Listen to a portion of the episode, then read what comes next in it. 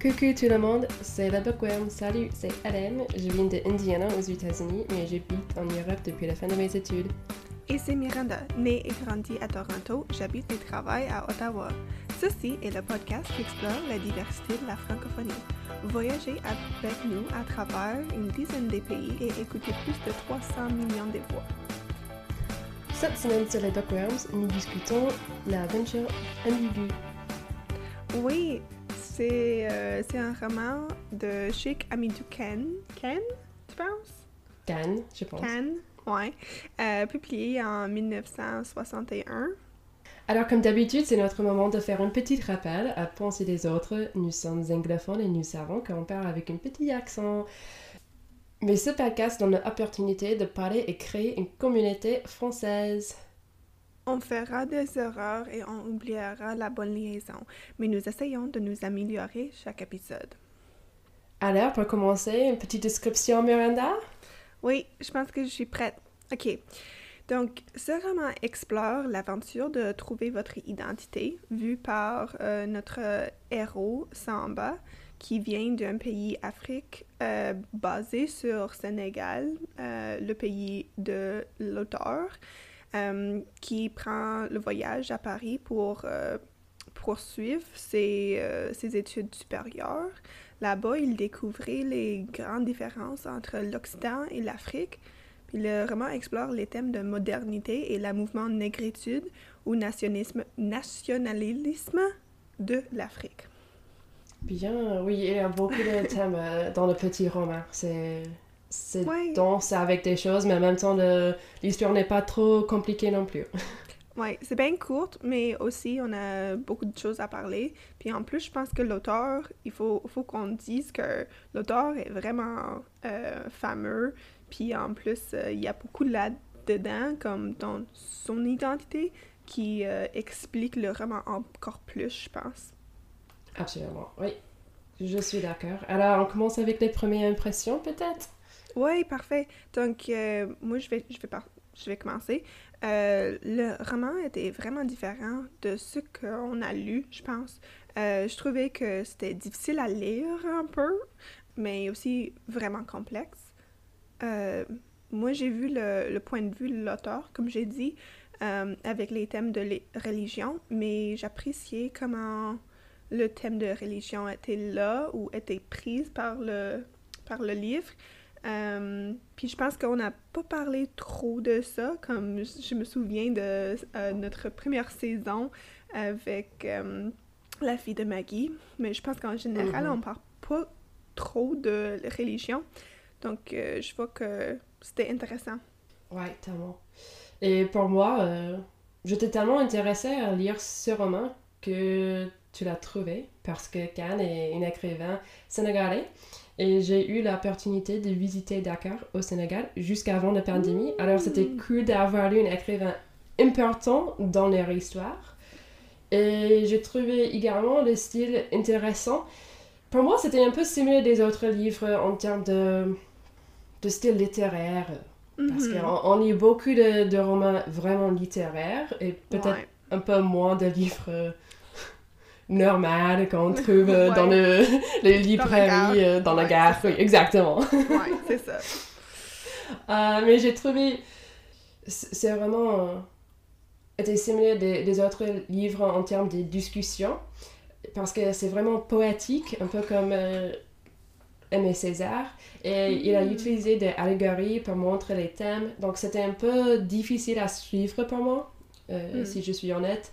En général, j'ai bien aimé l'histoire parce que c'était une expérience complètement différente euh, qu'on ne voit pas trop souvent, comme tu as dit. Oui, absolument. Je pense qu'on a, on a beaucoup de, de parler. Donc, euh, avant qu'on commence, qu'est-ce que tu bois aujourd'hui? Je bois du café noisette. Ah, bien sûr. Oui.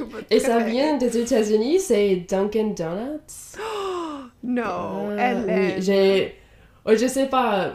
En anglais, il a beaucoup de, de petits surnoms pour Dunkin' Donuts. Il a le DD, le Ouais. Dunkin', je sais pas. C'est au, Canada aussi? Euh, non, pas vraiment, mais mes parents détestent Dunkin' Donuts, donc je suis un peu... euh, c'est pas mon avis, mais comme je, je me souviens comme euh, quand j'étais plus petit, mes, mes parents ils ont dit comme oh non, on est on est on a traversé les frontières du, du États-Unis, maintenant c'est Dunkin Donuts et plus Tim Hortons. Mais je pense que c'est la même truc. Comme ouais, c'est exactement le même, hein. Ouais. Mais c'est comme un peu le le moins là. c'est marrant parce que oh, dans le mi-ouest, euh, je viens euh, aux États-Unis, il y a une grosse discussion, donc c'est pas exactement. Ah oui, c'est pas. On n'est pas beaucoup de Dunkin' Donuts à Indiana, mais à Illinois, à Chicago, c'est le truc. Tout le monde est obsédé. Et... Wow. Oui, donc c'est vraiment bizarre la discussion, comment ça change. Hein. Il, y a, il a de gros combats à cause de, du café. Ok. Ben, moi, je bois un thé euh, English breakfast. Donc, c'est pas controversial, hein? non, j'ai essayé de voir le nom en... Parce qu'en en, Canada, on a toujours le nom en français dans toutes nos, euh, euh, nos boîtes et tout ça. Puis, euh, ça dit juste English breakfast. Thé English breakfast. Donc, c'est ça. oh bon. OK. Donc, dans quelle langue as-tu lu ce livre? nous avons lu en français, mais peut-être tu vas mhm. expliquer pourquoi, en fait. Oui, parce que j'ai vu ce, ce, livre dans mon petit euh, librairie du soleil. C'est comme une librairie euh, français. Puis je pensais que comme l'explication du, du roman, je pensais que c'était parfait pour euh, notre podcast. C'est pour ça que j'ai pris l'édition française qui était là mais j'imagine que c'était en anglais aussi. C'était juste euh, publié en, en, français au premier. Non, mais c'était quoi que tu as trouvé dans la petite librairie francophone? Au Canada. oui, c'est vraiment cute. Euh, j'espère que la pandémie va comme euh, finir bientôt parce que c'est difficile pour des petits, des petits magasins comme ça. Absolument, ouais. Tout à fait. Alors, c'est parti pour le podcast. On a eu une discussion intéressante aujourd'hui. Mm-hmm. Alors, euh, première question, comme d'hab, quel rôle joue la langue pour ta compréhension de ce livre? Ok, ben moi je vais commencer. Je trouvais la façon de euh, l'écriture bien difficile, juste parce que je ne lis pas beaucoup des livres en français. Puis comme tu as dit, c'est bien euh, littéraire et poétique les mots qu'ils utilisent, c'est vraiment fort. Puis je pense que quand tu comprends les mots, ça donne beaucoup. Mais pour moi, c'était un peu euh, comme l'école, euh, que je soulignais les mots que je, que je connais pas. Donc, juste pour ça, c'était un peu plus difficile pour moi. Ouais, je peux comprendre ça. On a parlé un petit peu dans le podcast anglais que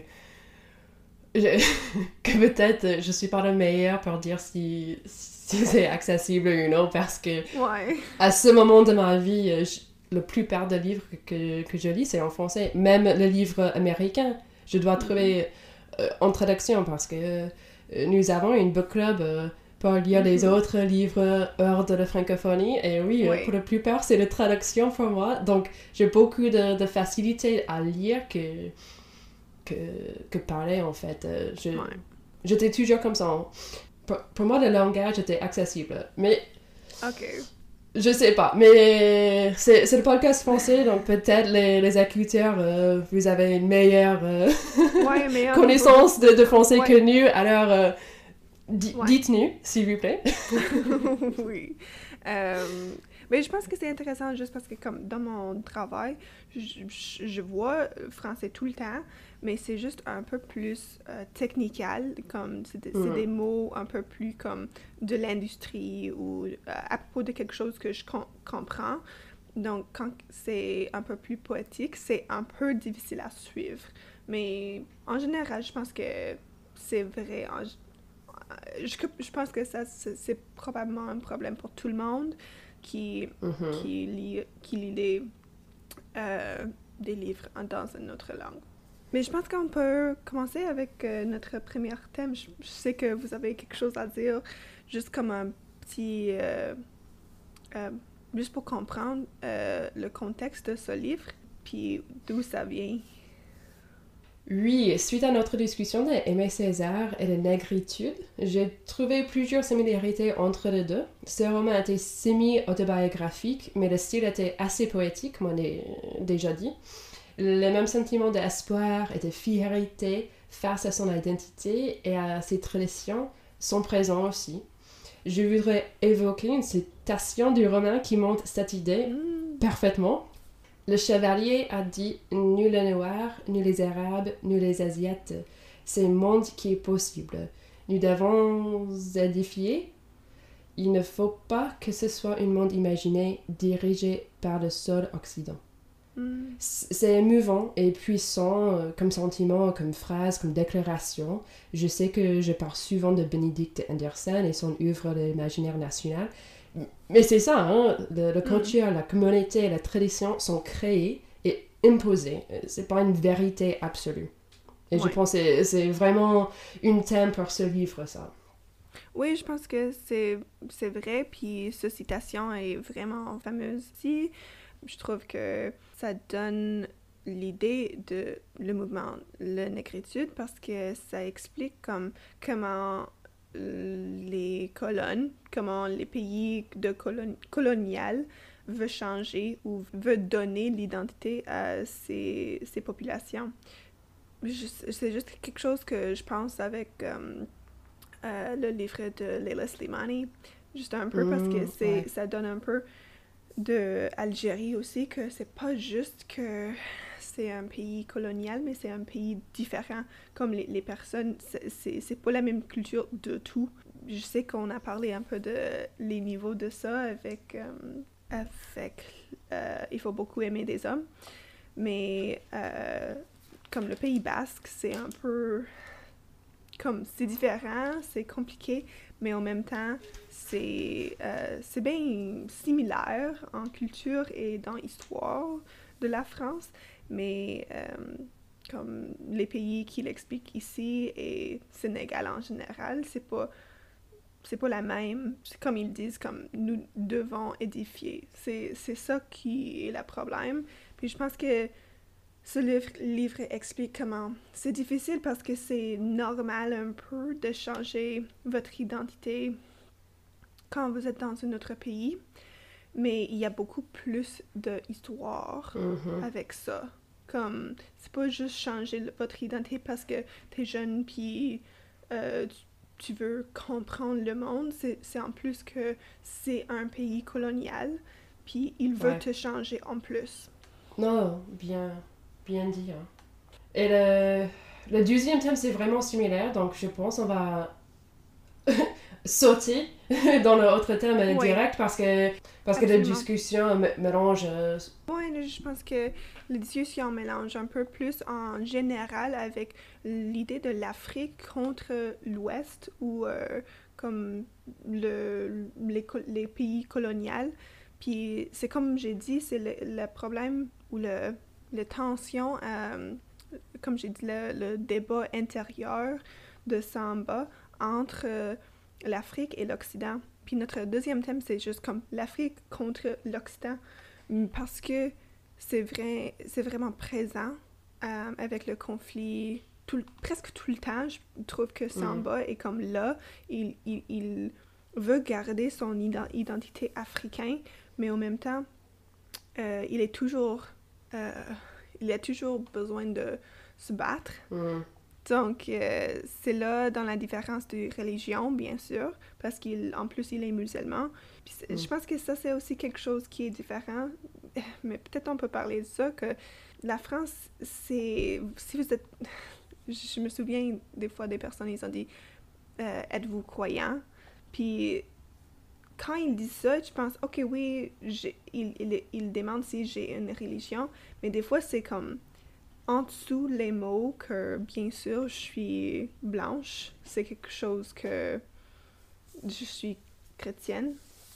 Puis il est musulman, donc il y a beaucoup des, des pro- pas des problèmes, mais des tensions avec ça, comme avec l'alcool, qu'il a Mm. besoin de refuser tout le temps. Ça, c'est- pour moi, j'ai vu euh, les différences, pas juste de culture et, et les, les valeurs qu'il porte, mais aussi juste dans les petits moments on voit la différence puis la confrontation de, de ces problèmes, ben, de, de c'est les, les, cultures différentes. Oui, c'est la, confrontation personnelle en même temps que c'est général entre des, des, deux nations, des deux philosophies différentes. Donc c'est, c'est un bon exemple mm. comment ça, ça peut être dans plusieurs niveaux.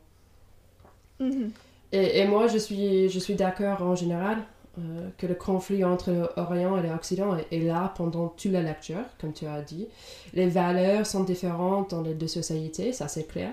Et je me souviens que le chevalier, désolé, une autre citation de chevalier là, il a dit que l'Occident est possédé et le monde occidentalisé lorsque les hommes résistent le temps qu'il faut à la folie de l'Occident, loin qui se dérobe au délire d'Occident isolation le temps qu'il faut pour trier et choisir, assimiler ou rejeter. On les voit au contraire sur toutes les latitudes, tremble des convoitises, puis se forcer en l'espace d'une génération sous l'action de ce nouveau mal déserdant que l'Occident répond. Et oui, euh, j'arrive un peu mal à, à lire ça, mais j'ai rien à ajouter en mm. plus parce que cette citation est claire. Et je pense que le chevalier vient de donner une version résumée de la colonisation. Oui, ouais, tout à fait. Je pense que c'est parfait. Je pense qu'on peut continuer avec notre troisième thème qui explique un peu plus la religion, mais aussi la philosophie. Tout à fait. Est-ce que tu veux commencer? Oui, euh, pour moi, euh, j'ai trouvé la concentration sur le système éducationnel vraiment intéressante. Hmm. Parce que l'éducation n'est jamais neutre il porte les valeurs et l'histoire officielle et les liens entre les générations. Donc pour moi, c'est assez une partie de la philosophie d'un pays, l'éducation. Mm-hmm. et, et, les deux systèmes, on voit dans le texte le système euh, de Samba avec l'école coranique et les systèmes en France avec le Sorbonne, avec le, mm-hmm. les études supérieures qui sont prestigieuses, avec la philosophie, avec le rigueur, que tout le monde associé avec la Sorbonne. Les deux systèmes sont rigides, rigoureux et mhm. linéaires, je trouve. Il y a une direction linéaire. Il faut faire ça, mhm. euh, puis ça, et ensuite, euh, l'opportunité comme ça arrive. Donc, euh, pour moi, les deux trouvent l'autre mauvais, mais il y a beaucoup de similarités et ils ne se voient pas. La méthodologie était assez similaire, les différences et les conflits existent entre les contenus. Et c'est ça mhm. qui est vraiment intéressant. Et c'était clair dans ce livre. C'était, pour moi, c'était ça que j'ai vu le plus pour la philosophie et les différences, euh, le combat personnel. Ouais, c'est un, bon point. Puis en plus, euh, comme tu as dit, Samba va à Paris pour les études en philosophie. Donc c'est clair que c'est quelque chose qui implique sa vie et ses choix. Comme c'est un thème vraiment fort.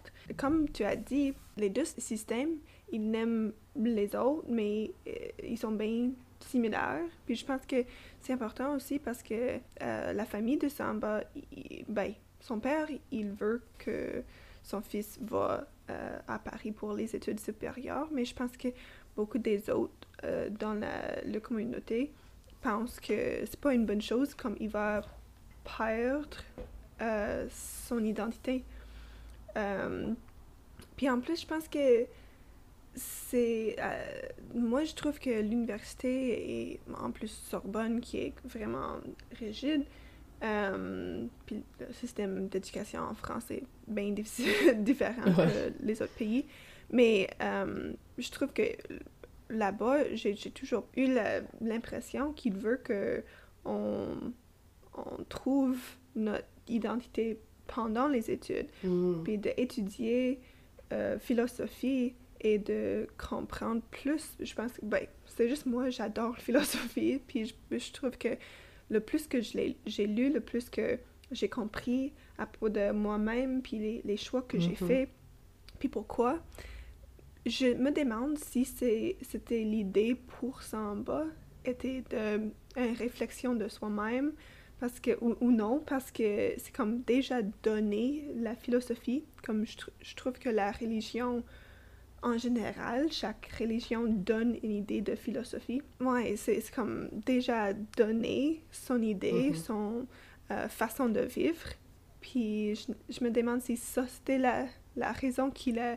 Il, il essaie de voir des autres choix qu'il pourrait prendre. Puis dans le livre, ça dit qu'il il y a un peu de distance après ses études en- à Paris entre la religion euh, de son pays natal. Mhm.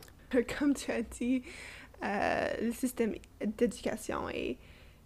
euh, c'est vraiment similaire, mais les deux, ils n'aiment pas les autres. Et c'est, je pense que ça, c'est important. C'est pas juste les, le système colonial qui pense que, là-bas, dans la- le pays, c'est rien, c'est pas rigo- rigoureux. Mhm. Mais en plus, euh, l'éducation du pays natal était un peu comme, bah, là-bas, ils vont rien vous donner, juste, euh, juste une idée du monde qui est pas correct, comme qui est différent, qui donne pas le contexte d'où tout vient. Ouais. Oh, c'est intéressant euh, tes idées là avec euh, le choix de Samba de, de suivre le, le parcours euh, philosophique. Parce que en fait, ça c'est une petite partie qui est vraiment autobiographique. euh, Mhm. Parce que M. Kahn, il, il a étudié la philosophie et le droit à la Sorbonne. Donc je sais pas, peut-être c'est Mhm. plus de raison que il, il utilise ça euh, parce qu'il il connaît bien, parce que oui, peut-être c'est un peu Ouais. lié avec ses, ses émotions euh, et son, son conflit antérieur qu'il euh, il ex- explore ici dans ce roman. Oui, je pense que tu as raison. On voit le, le point de vue de l'auteur Mhm. ici, je pense. Ouais. Peut-être on termine la conversation là et on répond à la dernière question.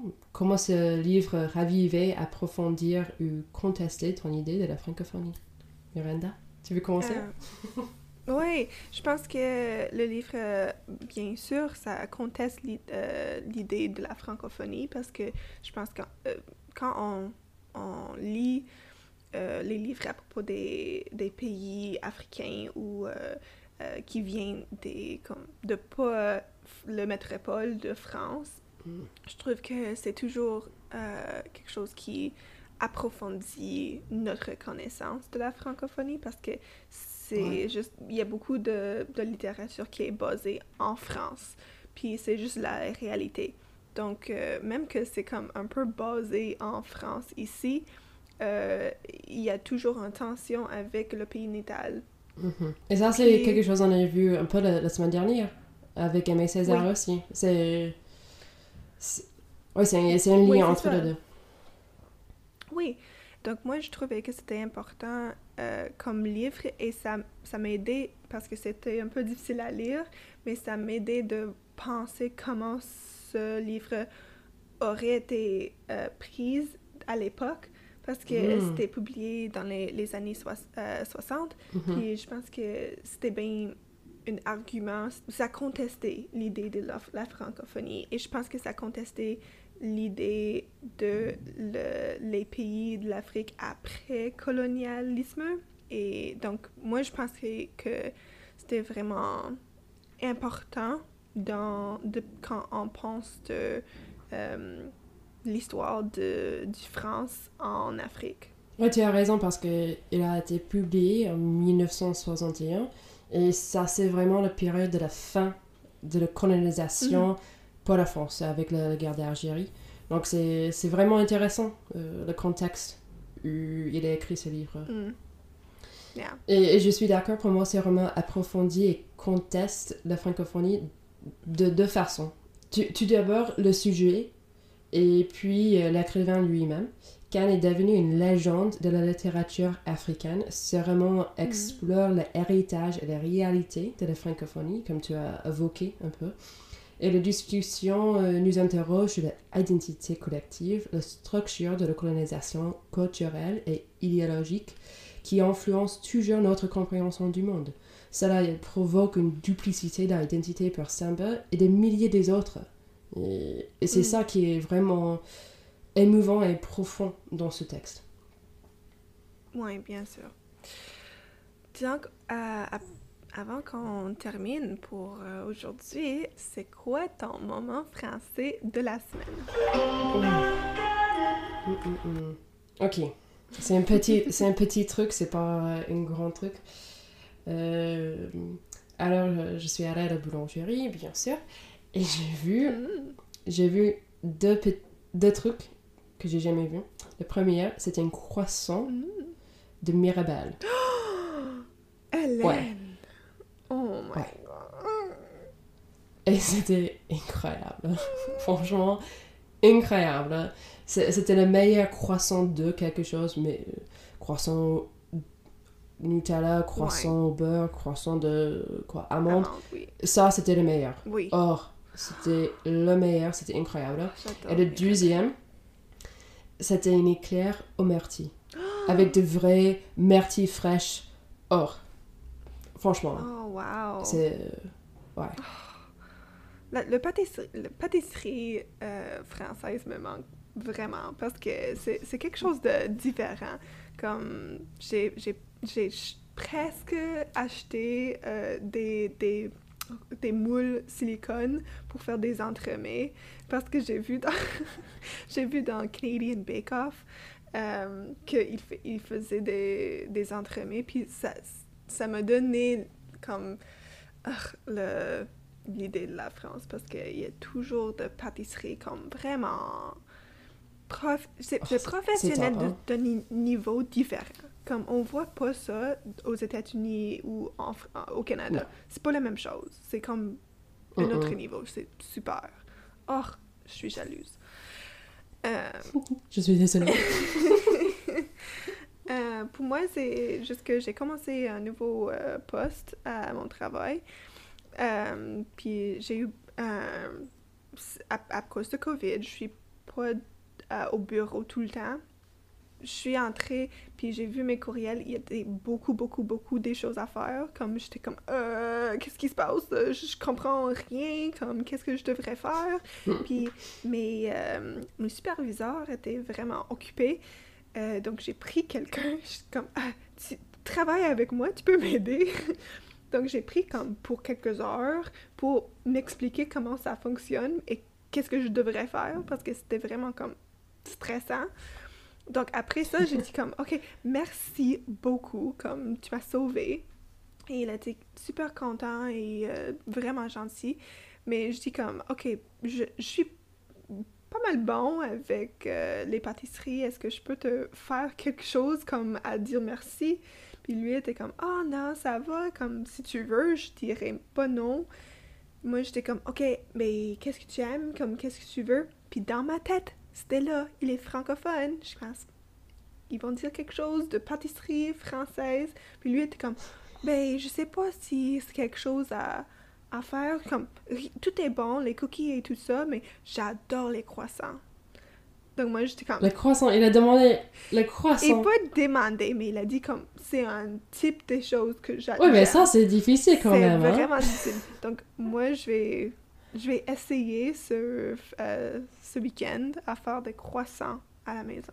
Oh, oh, bravo, courage. Et prends des photos. On va poster sur notre Instagram.